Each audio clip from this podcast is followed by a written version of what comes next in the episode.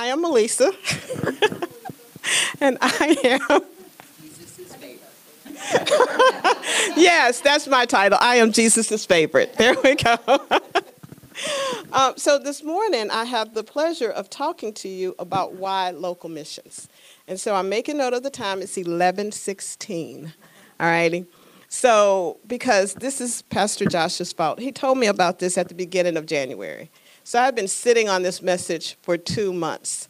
That's a long time for to be sitting on the message. So I have a lot to say this morning. So it's 11:16. There's no Super Bowl or anything tonight, right?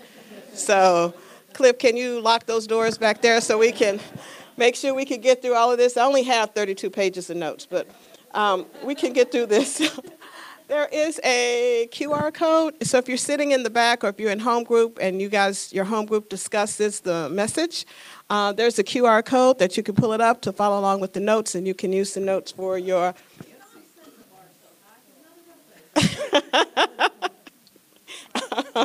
it's who I am. it's who I am. So I'm so excited to talk to you today about why local missions. Why local missions? And so, um, my friend Tracy, who is here today, um, when uh, Pastor Josh first sent this to me, she and I were sitting there and we were having lunch together, and I, I was telling her what I was going to talk about, and I was like, why, why local mission? And she said, and these are her words, not, these are her words, well, the Baptist answer is because God said so.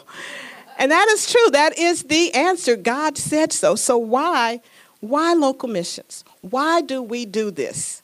That's what we're going to talk about today. This is this is my passion. Right? This I am passionate about that. So you got I'm passionate about it. I've had 2 months to think about it. I hope you had a hearty breakfast. All right. I was on a call a few weeks ago with um, some black pastors and one of the things she talked about that really just touched my heart, she said, There is one command and one commission. One command, one commission. God has given us only, Jesus rather, gave us only one command. And what was that command? Love your, love your um, one another as I have loved you. So you must love one another. And then he gave us one commission to fill that, fulfill that command that he gave us. The commission was to fill the command. And what is the commission? Go and make disciples of all nations. So I was wondering, that's very clear, right? Very clear. Go make disciples of all nations. So then, why aren't we? And when again, when I say ch- the church, I don't mean Vineyard Church, I mean the big church.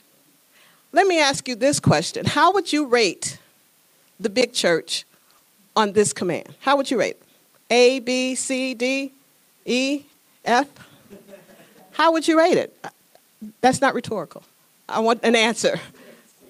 You give it a C? A C? C, a what? A D? I heard somebody say D. You guys are harsh. How would you rate the church? Really, I want an answer. How do you rate the church? C? Is everybody saying about a C? Okay. Why aren't we an A? we make better converts than disciples. Okay. How would you rate us on going into nations? How would you rate that? So I started asking myself, why aren't we better? Why aren't we better? And my only base of knowledge for this is I'm a school teacher. I teach math. And so I ask myself, why don't my students do better? Why aren't all my student A students? And I, I came up with some reasons why I think my students are not A students. And I'm going to talk about why I think we're not A students when it comes to going into all nations. Okay?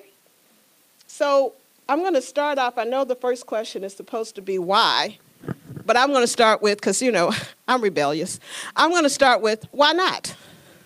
Why aren't we doing what God has so clearly told us to do? Why aren't we doing it? And the first reason that I came up with is sometimes we just misunderstand the assi- assignment. We just don't understand it. Now, don't get offended, right? Because Abraham, the father of faith, he kind of didn't understand his assignment. That's why we have baby mama drama. Because of Abraham, he introduced baby mama drama into the world because he did not understand the assignment. So it's okay that we don't understand the assignment.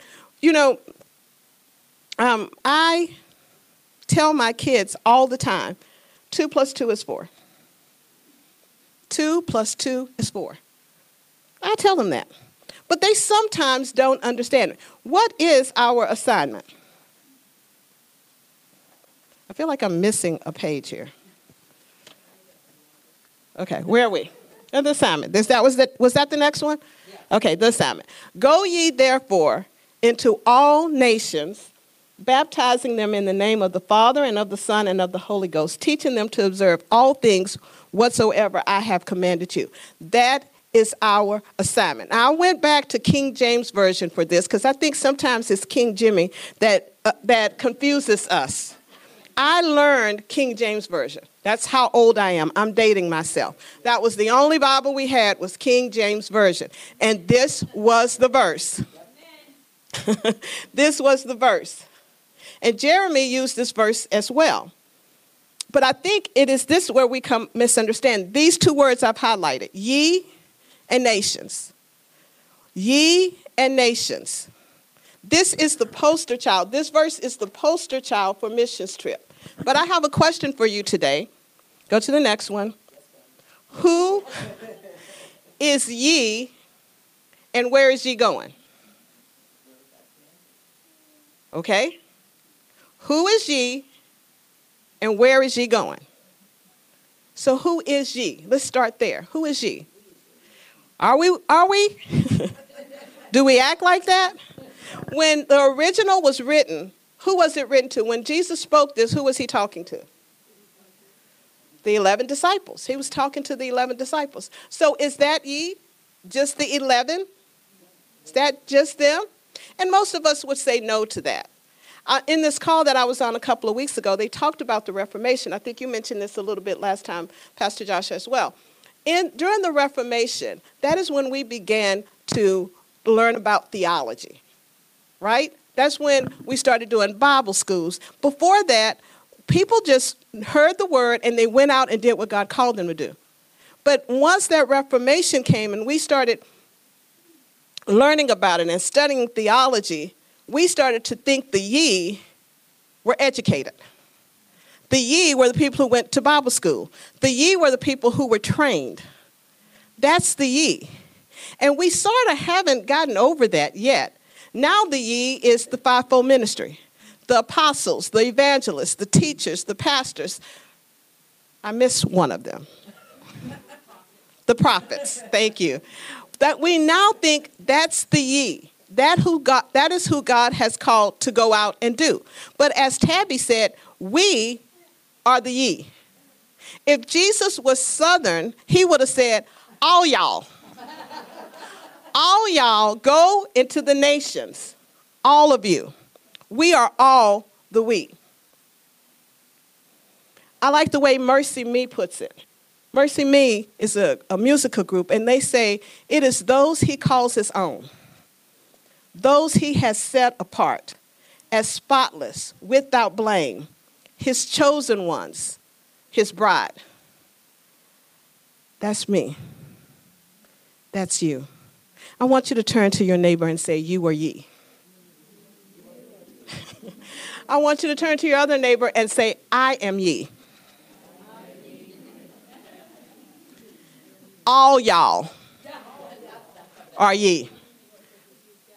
Yes, use guys. If you're from New York, use guys or New York. I remember first time I said all y'all in front of Josh, his like Pennsylvania mind just exploded. Like, who is all y'all? What is that? That's a new term. Yens. However you identify, you are y'all. You are ye. However, you, if it's y'all, you, use guys, yens. I don't care how you say it. You are ye. So now that we've established that we are ye, where are we going? And so the next part of that, I think, kind of gets to us. that word nations, that word nations kind of confuses us.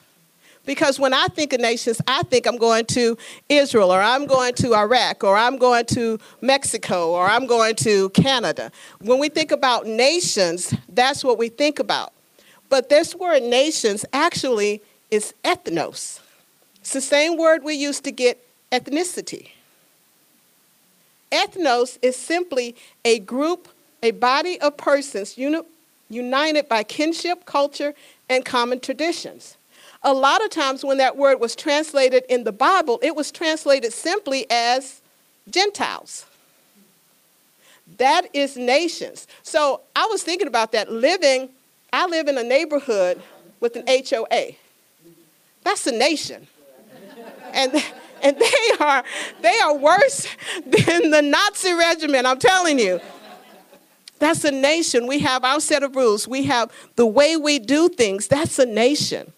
So when God tells us to go into the nations, we think, oh, I got to get a passport. I got to cross a river. I got to get on a plane. But the nation God may be calling you to is right up the road. The apartment buildings where we go and we minister, those are nations biblically. Those are that's a biblical nation, and God has called you to go to the nations. So that we think about going to the nations, we think about the Braves, right? We think about our Russian um, component. We think about that. But when God says go to the nations, I want you to think about going to the neighborhood down the street. I want you to think when God says go to the nations, I want you to clarify that assignment for you. And I want you to know go to the nations, maybe going to the person next door. When God says go to the nations, I want to clarify it. And I want you to think about going to work every day. That's a nation. The school system is a nation. And we get to go every single day. And who's going? Ye is going. And who is ye? Me and you. So let's clarify that a little bit. And let's say that we're all going to the nations. John Wimber says we all get to play, right? But John probably didn't teach teenagers. So I'm going to change that a little bit, and I'm going to say we don't get to play. I'm going to tell you, you have to play. Because if I tell that to a teenager, they're like, well, that's optional. It's not optional. You gotta play. It is mandatory that we're all in this. Why? Because we are all what? Ye. And we are all going to a nation every single day. You are going to some type of nation every single day. So, in that nation, where you're invited to go, I am saying to you today that we take the gospel everywhere we go. It's not optional, we all get to go. And so we're going to talk a little bit more about going into some of the places um, around here. We're going to talk a little bit about that later. So, again, why not? Why aren't we going? One reason we're going is that we misunderstood the assignment. So now we all understand the assignment, right? We've all heard this. We all understand the assignment. What is the assignment? I am supposed to go to the nations, and the nations are neighborhoods and, and uh, schools and businesses where I go every day. I need you to say amen. I need to know you're with me here because we're all going to the nations. Okay. Now, second reason sometimes my kids don't understand, don't do well on the test, is because they the, the test does not look like the lesson. Sometimes the test just doesn't look like the lesson. So I tell my kids, I teach my kids this. I'm a math teacher. Two plus two is four, right? Two plus two is four. I teach that to them. Okay, two plus two is four. What is two plus one plus one? That's not a trick question. Come on now. Two plus one plus one. What is that? Four. What is four plus zero? You got it. Two plus two is what? This is what I teach my kids. So you tell me when they get the test and the test looks like this, Why am I all of a sudden the bad guy? that is obviously 2 plus 0 plus 2 is 4, right? No. Bond, right? that is obvious. So, why, when I give them the test and it looks like this, all of a sudden I'm the reason little Johnny can't get into Duke? the test does not always look like the lesson. You remember the story. I think Josh kind of mentioned part a different story, maybe a different story. When they were all in the desert, and there were like 5,000 just men. We don't know how many women and children there were. So there were about 10,000 people. You can go to the next slide. And they, they had just come there, and everybody was hungry. And they were like, the disciples were like, send them away. And Jesus said to them, No, you give them something to eat. And I imagine, because I'm a storyteller, I imagine that conversation going something like this Jesus, you feed them. And the disciples are like,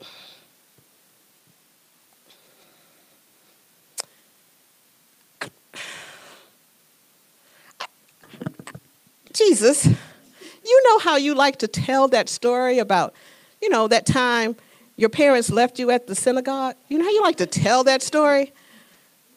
Was that the day they taught in math? that if you take a really small number like five fish and divide it by a really big number like 10,000, the result is zero? Did you miss that day of school, Jesus? And I imagine Jesus saying to them, I may have, but you know what? I wrote the curriculum, so it doesn't matter. but let me ask you this Did you miss the day in, in children's synagogue when they taught about Elijah and how Elijah was in the middle of a drought and how God sustained him with a raven.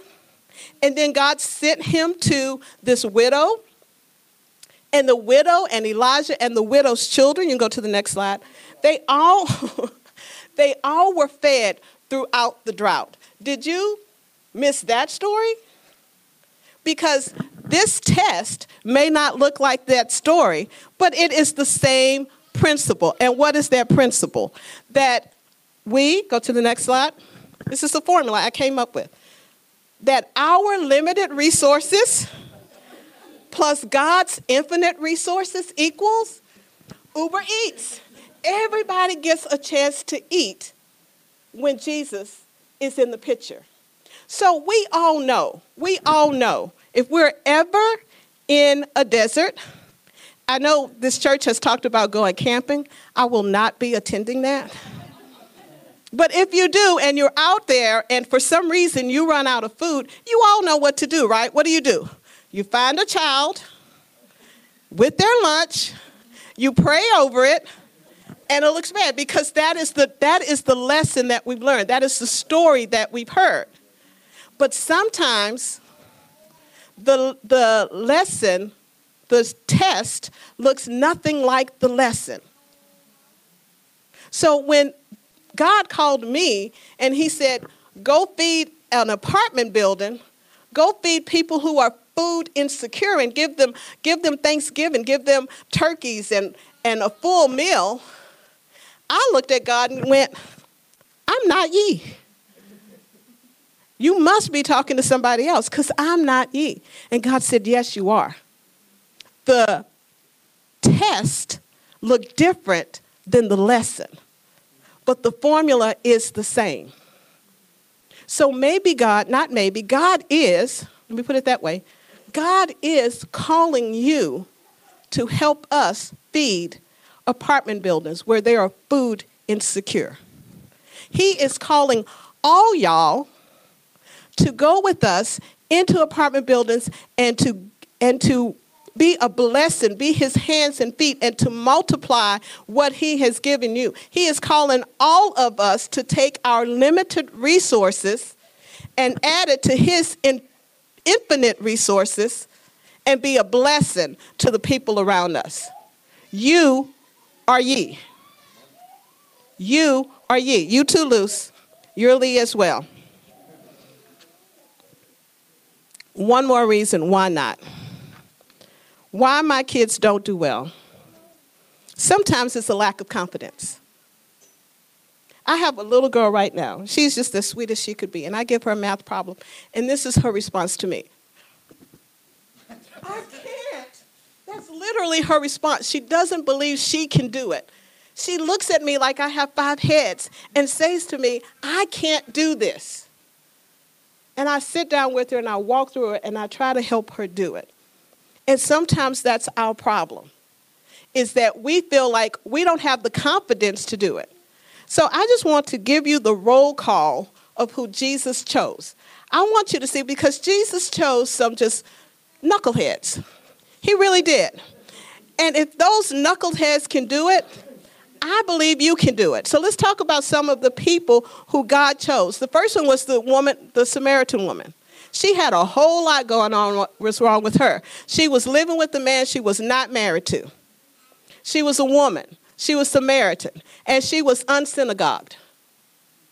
But yet, when God spoke to her, when she had an encounter with God, what did she do? She went out and she brought her whole town back to Jesus. She was the very first evangelist.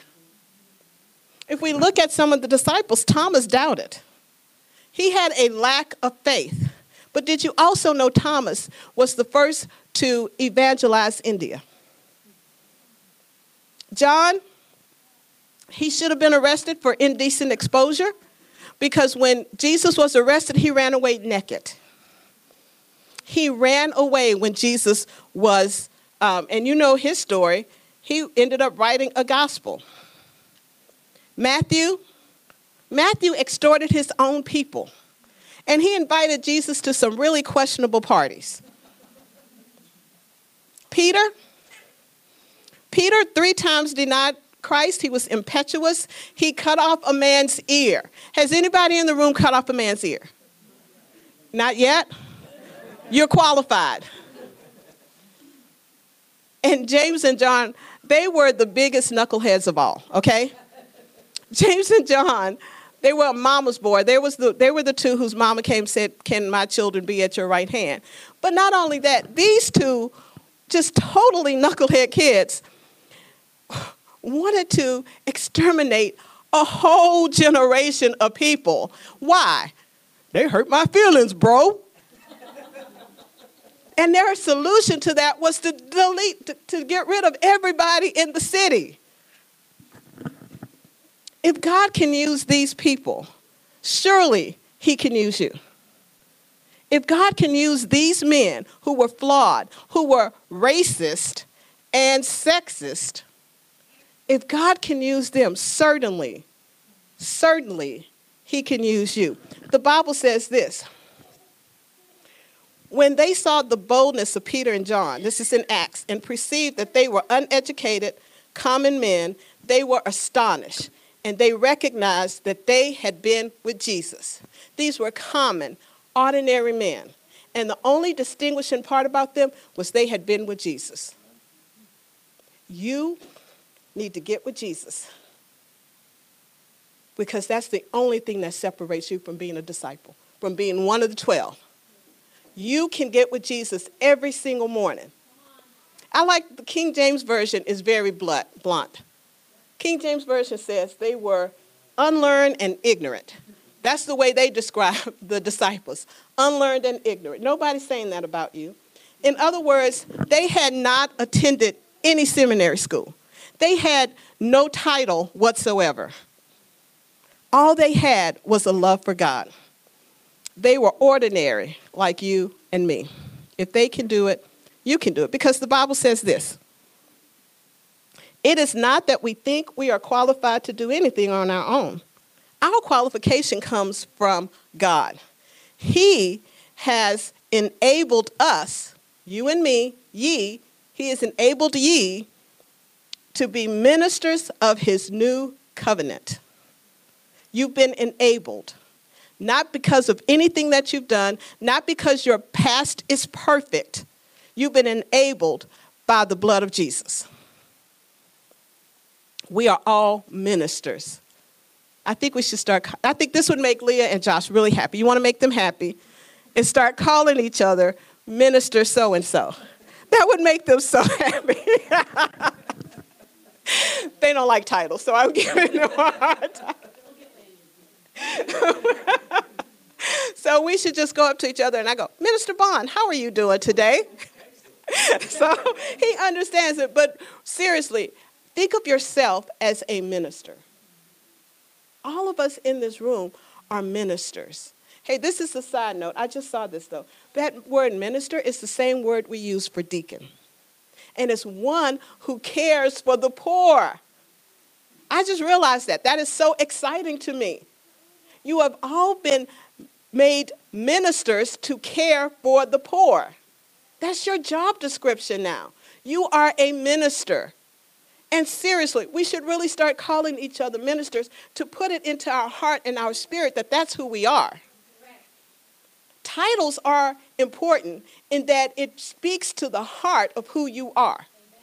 And we need to know who we are. We are ministers of the gospel to the poor. That's who you're called to be. Um, I'm going to use Ethan's analogy because, you know, Ethan's my boy. I'm going to use Ethan's analogy, and Ethan's analogy is a beautiful analogy. And that champagne being poured, let me tell you what that champagne being poured is. That is the preaching we get every Sunday. That is the worship that we do that that champagne is the home groups. When we go to home groups and we are fed that champagne is part of the home groups. That champagne is knowing the teaching that we get on the kingdom of god and and bringing the kingdom of god here. All of that is part of that champagne that we get. It is ministering to our youth. All the whys that we've talked about so far go in to make up this beautiful sweet champagne that's being poured upon us, and we're spoiled because we have this wonderful champagne being poured upon us and lavished upon us. But I'm just going to say, this picture in and of itself is incomplete because we can't just stay there. We can't just receive all of this wonderful blessing and not take it to the streets. We can't stay here. So, yes, we get to, to be filled with the love of God, but it's incomplete but as local missions, we get to take that champagne and serve it to the poor.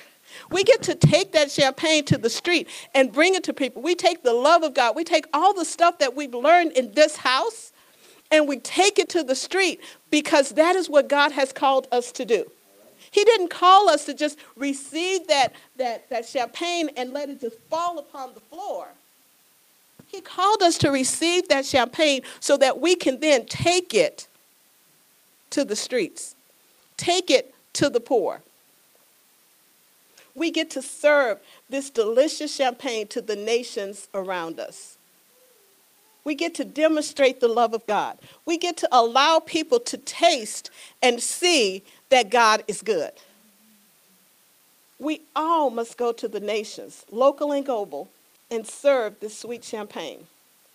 You know, I don't think it was an accident that Jesus' first miracle was what? What was his first miracle?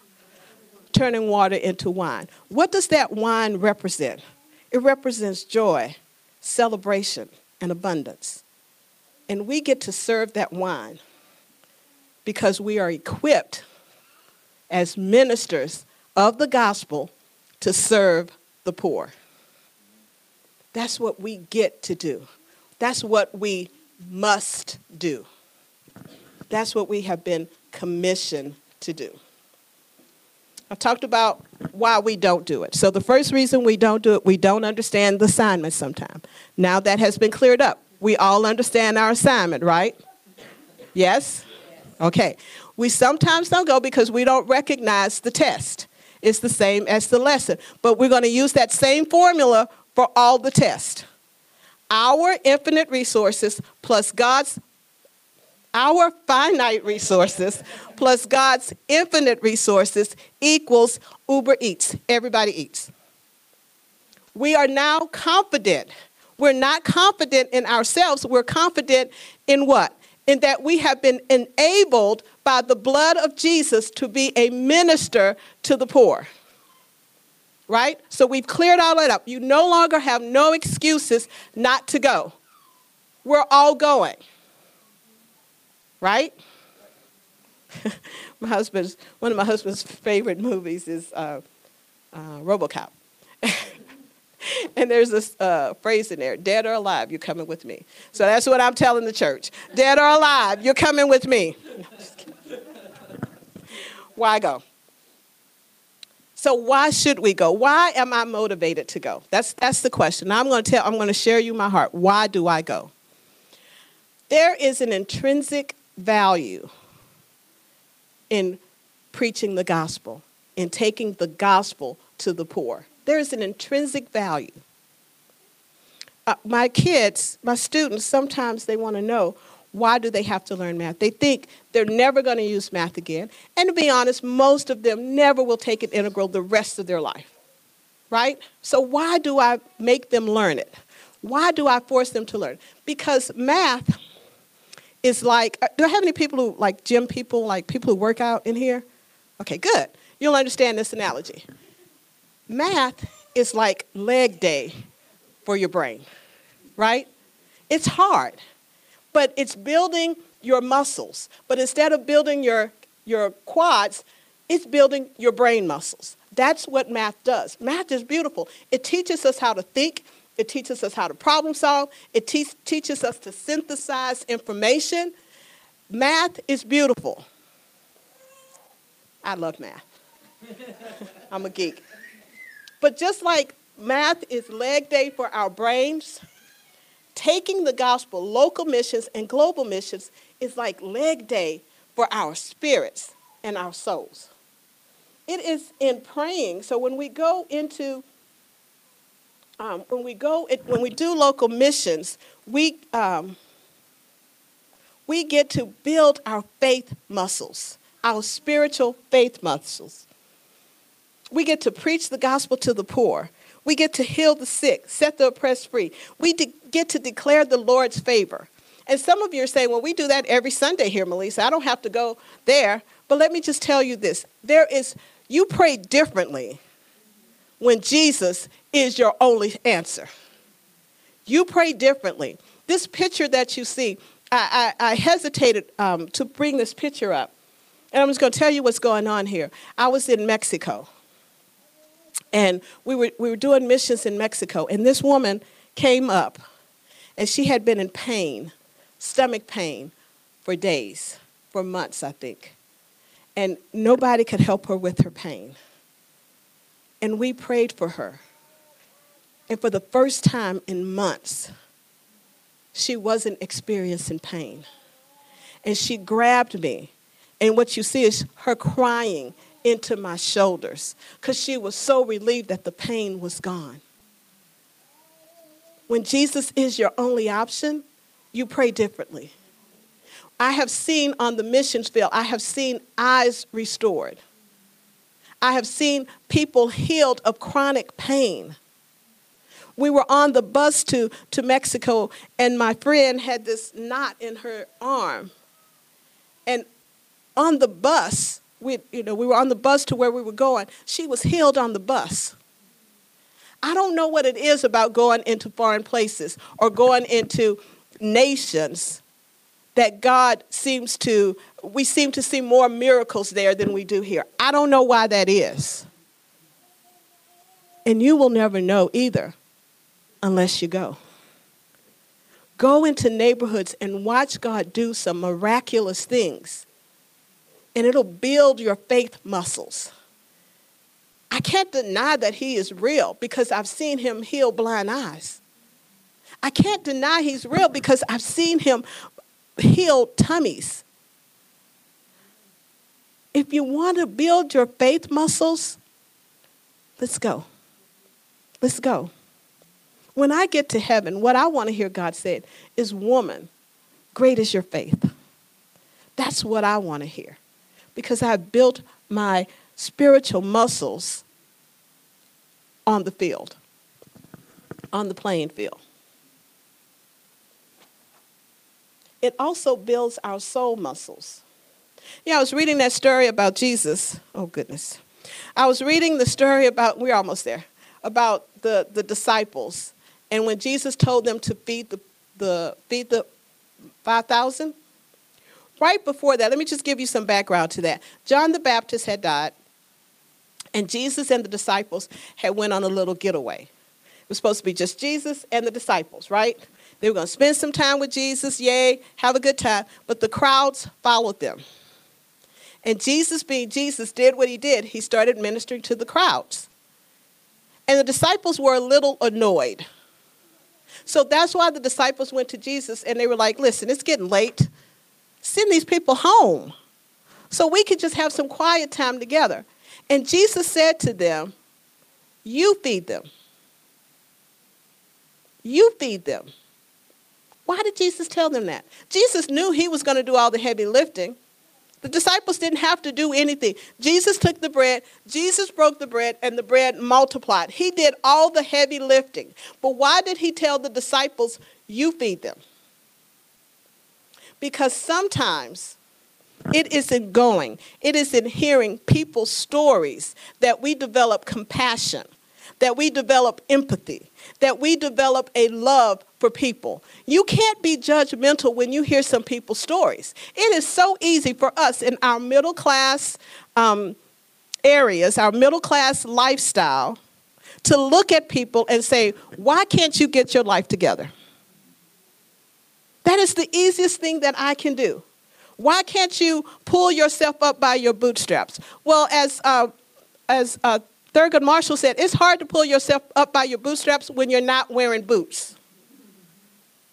We don't know their stories. We don't know their generational things that have happened to people that have put them in the place where they are. I met a young girl when I was uh, preaching at my friend's church. A young girl, beautiful young girl. She grew up in a trap house. Do you know what a trap house is? It's a house where you do and sell drugs. This is where she grew up. Her mom was addicted to drugs. These stories you will not hear sitting in our middle class church with our middle class friends. We won't hear these stories. We've got to go. That's why Jesus said to them, You feed them.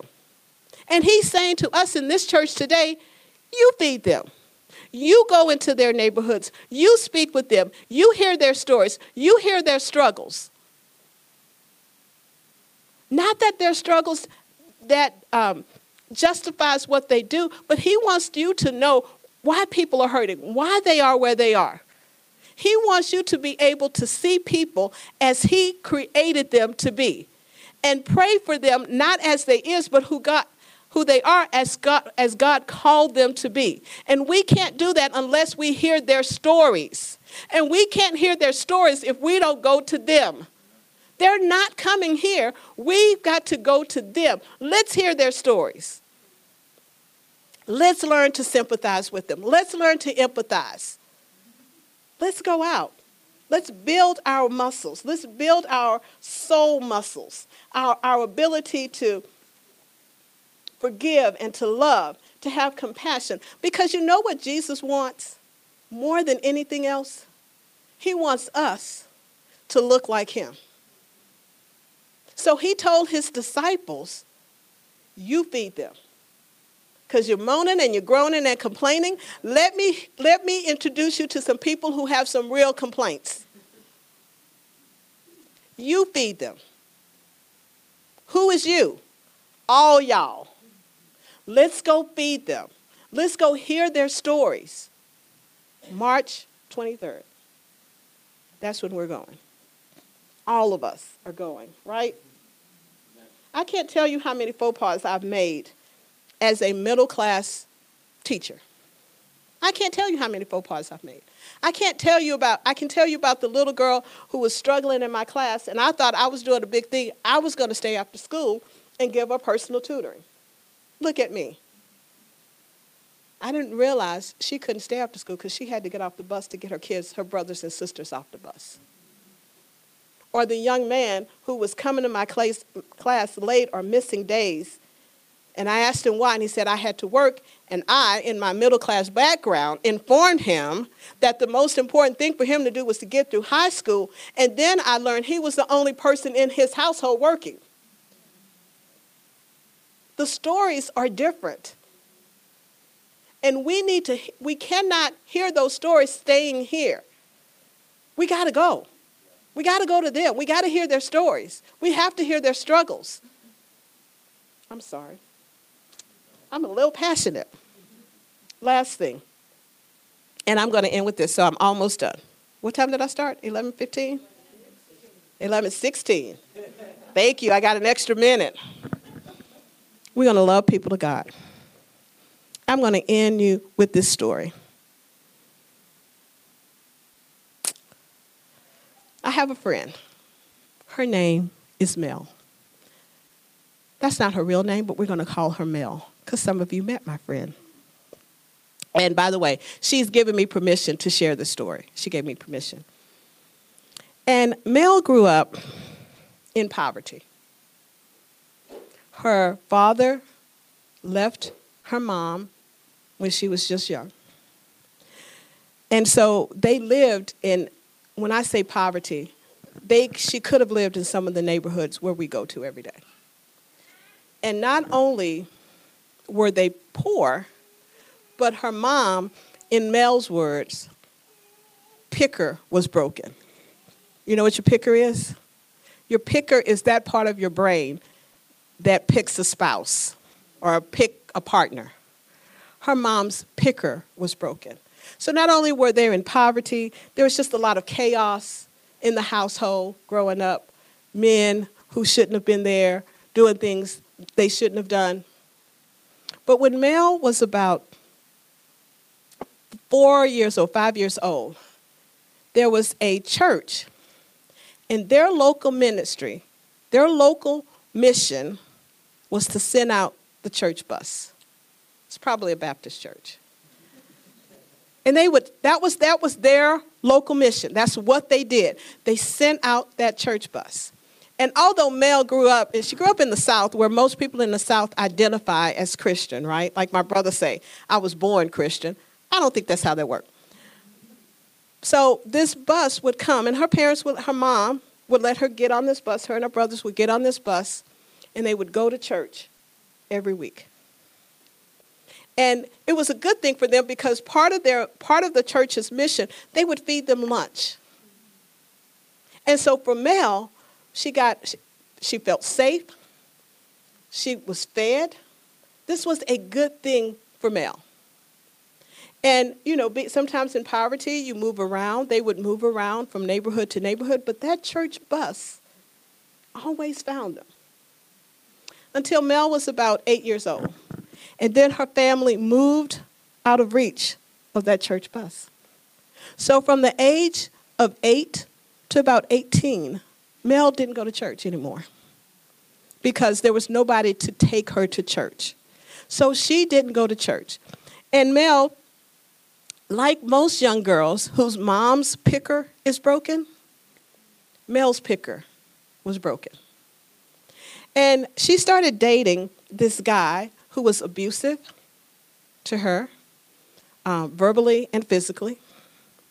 And when she was 18 years old, I just remember there are teenagers in the room, so I hope the story is appropriate, but it gets better, okay? When she was about 18 years old, she found herself pregnant. And she went to this abusive boyfriend, and he was like, No, you need to have an abortion. We're not doing this.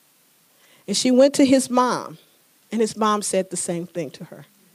And she went to her own mom, and her own mom said, No, we can't do this. You can't afford to have this baby. Have an abortion.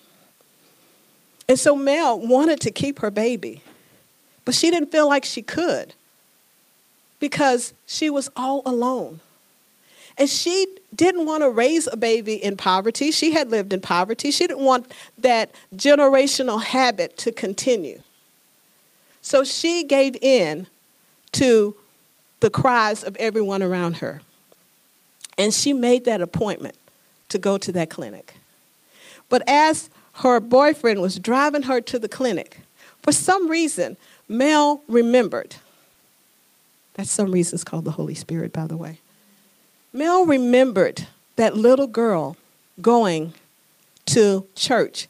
And she remembered at the age of six how she gave her heart to the Lord.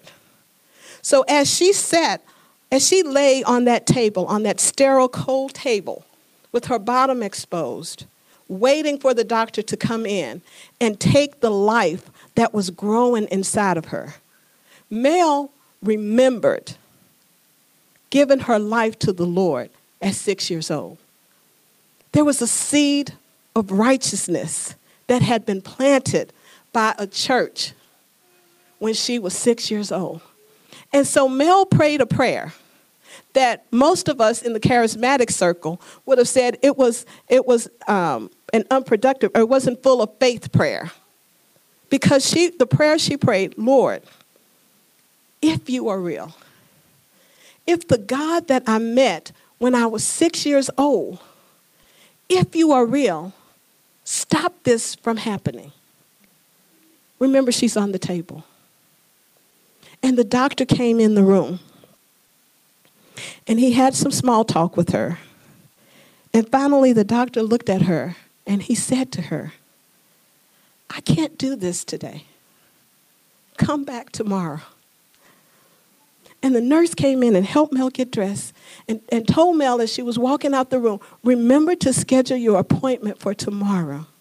And Mel knew she was not going to schedule that appointment. Mel walked out that room and she gave birth to a beautiful baby girl because there was a seed of righteousness that was planted in her six years ago, 18 years ago, by this church whose mission, whose outreach was to send a church bus and feed kids. Because of that outreach, there's a beautiful young woman who just became a nurse today who and you know what she does on Sunday mornings? That beautiful young woman goes into the worst neighborhoods of Greensboro, North Carolina, on a church bus and pick up kids and bring them back to church. Don't you tell me my God is not good. Don't you tell me that what we do is not important. We are sowing seeds of righteousness in kids. And the word says this His word will not return void. So when we're out there and we're teaching Sunday school, or we're praying for women, or we are or just loving on children, it it is making a difference. I wish my team will tell you, I want to see that difference right here, right now. But those people at their church, they didn't know what would happen 10 years ago.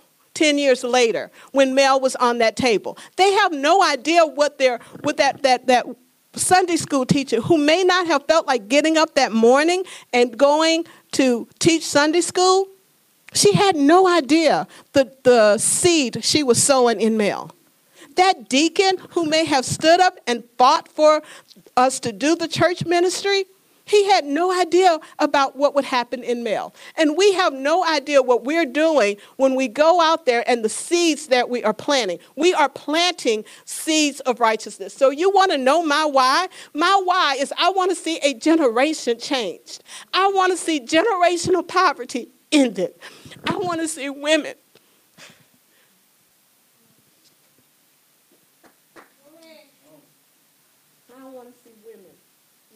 they are in Christ so they can kick out these no good men living with them. I want to see women set free and, and men set free of, of poverty and addictions. I want to see the oppressed set free. That is what I want to see. That is my why. Mel is my why. I want to see more stories like Mel. Will you go with me? Our next event is March 23rd. It is Fill the Gap. We're going into homes where they have small children. And what we want to do is we want to just give them lunch to provide meals for their kids while, while the kids are out from school. Because when you are food insecure, that free and reduced lunch is very important. It's very necessary. And for a whole week, they won't have that free, and reduced lunch. So we're going in, and there will be opportunities to pray for people. There will be opportunities to love on people. There's a there's a sign outside. There's a display outside. If you want to see it, and you can sign up. Will you go with us? Will you reach people like Mel?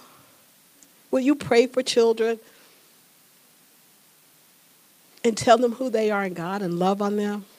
Can you can you can you do that with me? I don't want to manipulate you. I don't. But I do want you to know. I do want you to know who you are in Christ. And I want you to take that to the streets.